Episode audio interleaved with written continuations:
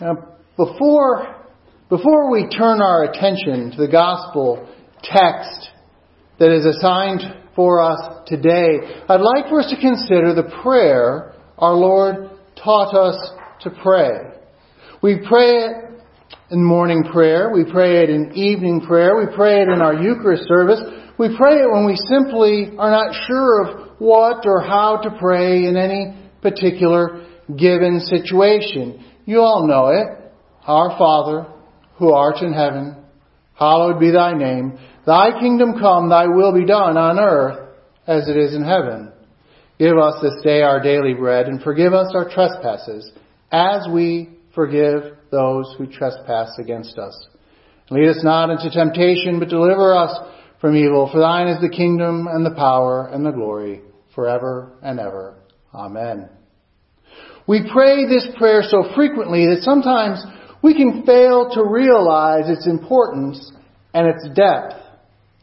We can fail to realize that when we pray this prayer, we are actually putting conditions and responsibilities on ourselves.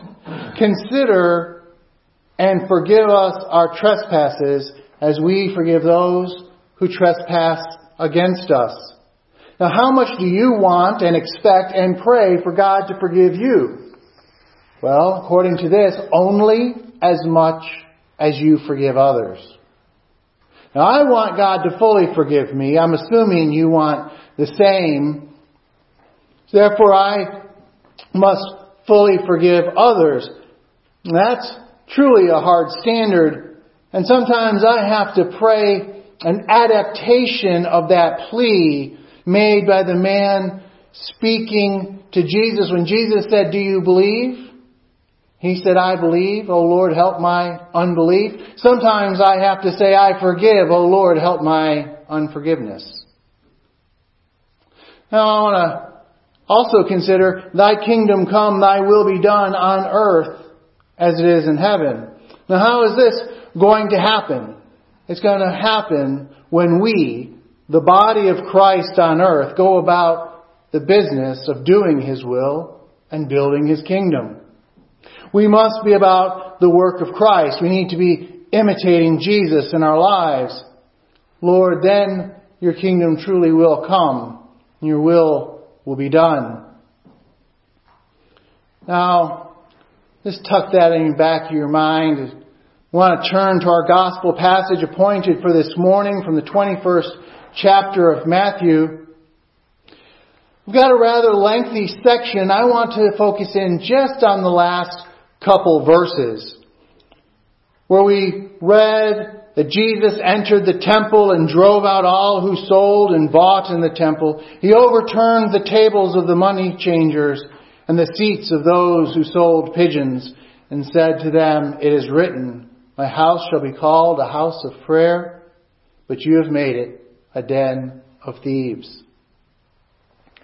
I will point out in the very next verse that which we did not read, immediately after this happened, the blind and the lame came to Jesus in the newly cleansed temple and were healed.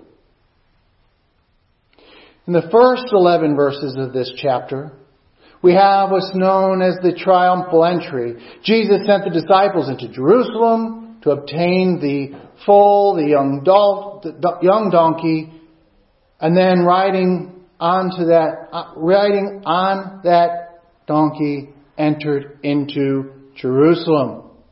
And Jesus was greeted with much joy and celebration. The people threw branches and their cloaks down into the street to prepare the way for the entering of the King. Just in case you've ever wondered why they would do such a thing, throwing their cloaks and the branches down into the street, it helps prevent the stirring up of dust in the, at that age, unpaved roads. Now when Lent is coming to an end, and as we approach the time that we will be speaking of the passion of the Christ, that triumphal entry will become the focus of at least one sermon. But for now, I want to look at the next little bit of our passage for today. What happened next? Jesus entered the temple, and what did he find? There's a currency exchange, money changers, and a market, people selling sacrifices. Before going any further, something needs to be pointed out, and that is in Jerusalem, near the temple, there was supposed to be. There's supposed to be money changers. And there is supposed to be people selling sacrifices. This is actually a concession of mercy at the will of God. In Deuteronomy chapter 14, we read about people submitting their tithe and providing their sacrifices.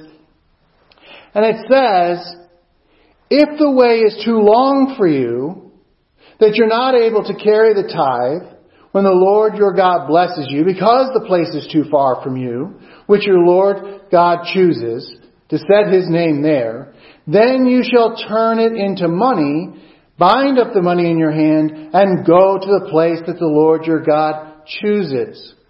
In other words, seeing that it is the need, your need, to give God the very best of your harvest, the very best of your flock, the very best of your produce, and the very best you have needs to be totally unblemished, and transporting that harvest, that animal, that produce over long distances is likely to result in the tithe or the sacrifice being blemished or damaged. It is perfectly okay. In fact, it is preferable that you sell what you intend to give so that you can carry the money and once you get to Jerusalem, buy an equitable offering or sacrifice and bring it then straight into the temple totally unblemished. God does not want to make serving Him impossible.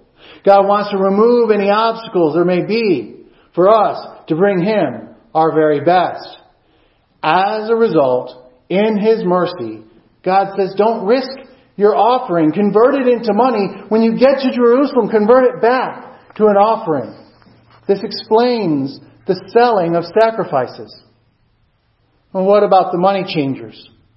Well, this is reflective of the fact that there are people coming in from all different places, and each one of them will have minor variations in their currency. So all these different people who've converted their offering into money in the far-flung regions of the influence of, of Judaism and the kind of sort of what they, what they referred to as God-fearers, people who were not necessarily ethnically Jews, but had come to worship as the Jews, coming in from all different places to the temple. They're going to carry the currency of their own region. And now in Jerusalem, it's being converted to a standardized currency. Again, no trouble in this principle. Why did Jesus get so upset? Well, a quick review. It is Thursday, the 2nd of April, in the year AD 33. If you want to know how we get that date, feel free to ask me afterwards.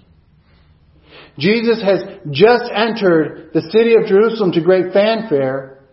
He's already, he had already sent his disciples ahead to prepare the upper room of a home for the celebration of the Passover meal. Now, for himself to prepare for the celebration of the Passover, Jesus goes to the temple in order to pray. This is reflective of what God has told us through the prophet Isaiah. And the foreigners who join themselves to the Lord to minister to Him, to love the name of the Lord, to be servants, everyone who keeps the Sabbath does not profane it, holds fast to my covenant, these I'll bring to my holy mountain, make them joyful in my house of prayer. Their burnt offerings and their sacrifices will be accepted on my altar. For my house shall be called a house of prayer for all peoples. You come in, you prepare to worship, you prepare by praying. And for all peoples. So there again, we have people from all lands and therefore all currencies coming to make their sacrifices in God's holy temple, a house of prayer for all peoples.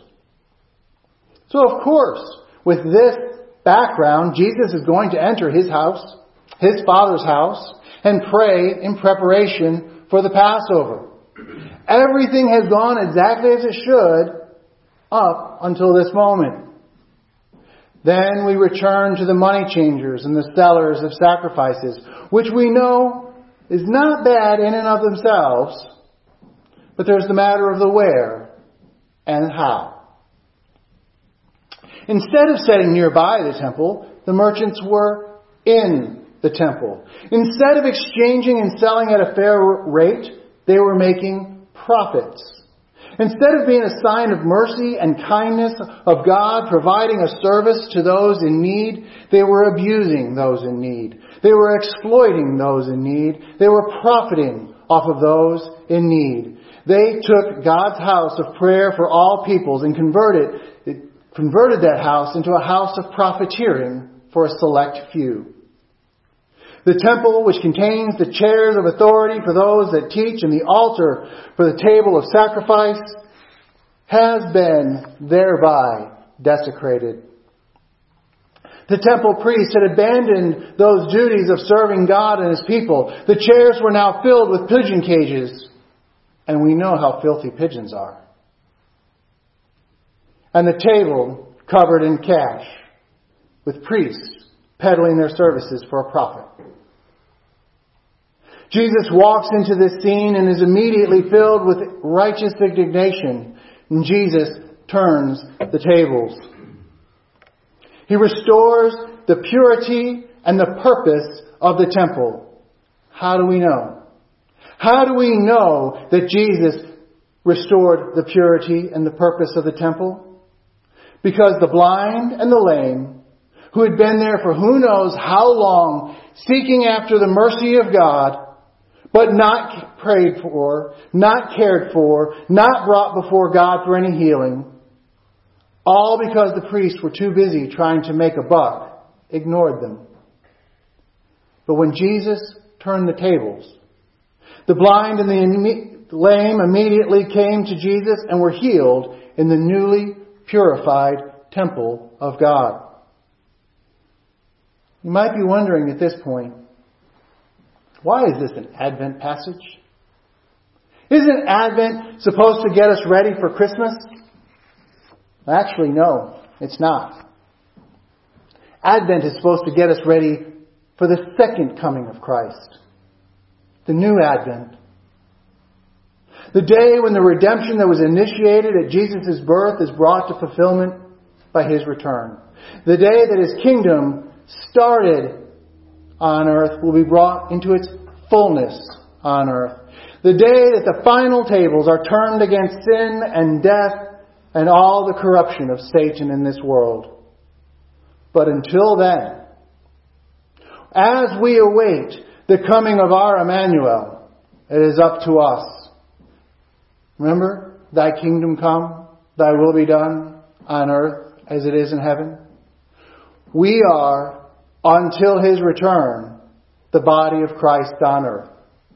It is up to us to turn the tables, to welcome the stranger, to feed the hungry, to give drink to the thirsty, to clothe the naked, to visit the sick and imprisoned, to pray for those in need and sickness that they may be restored.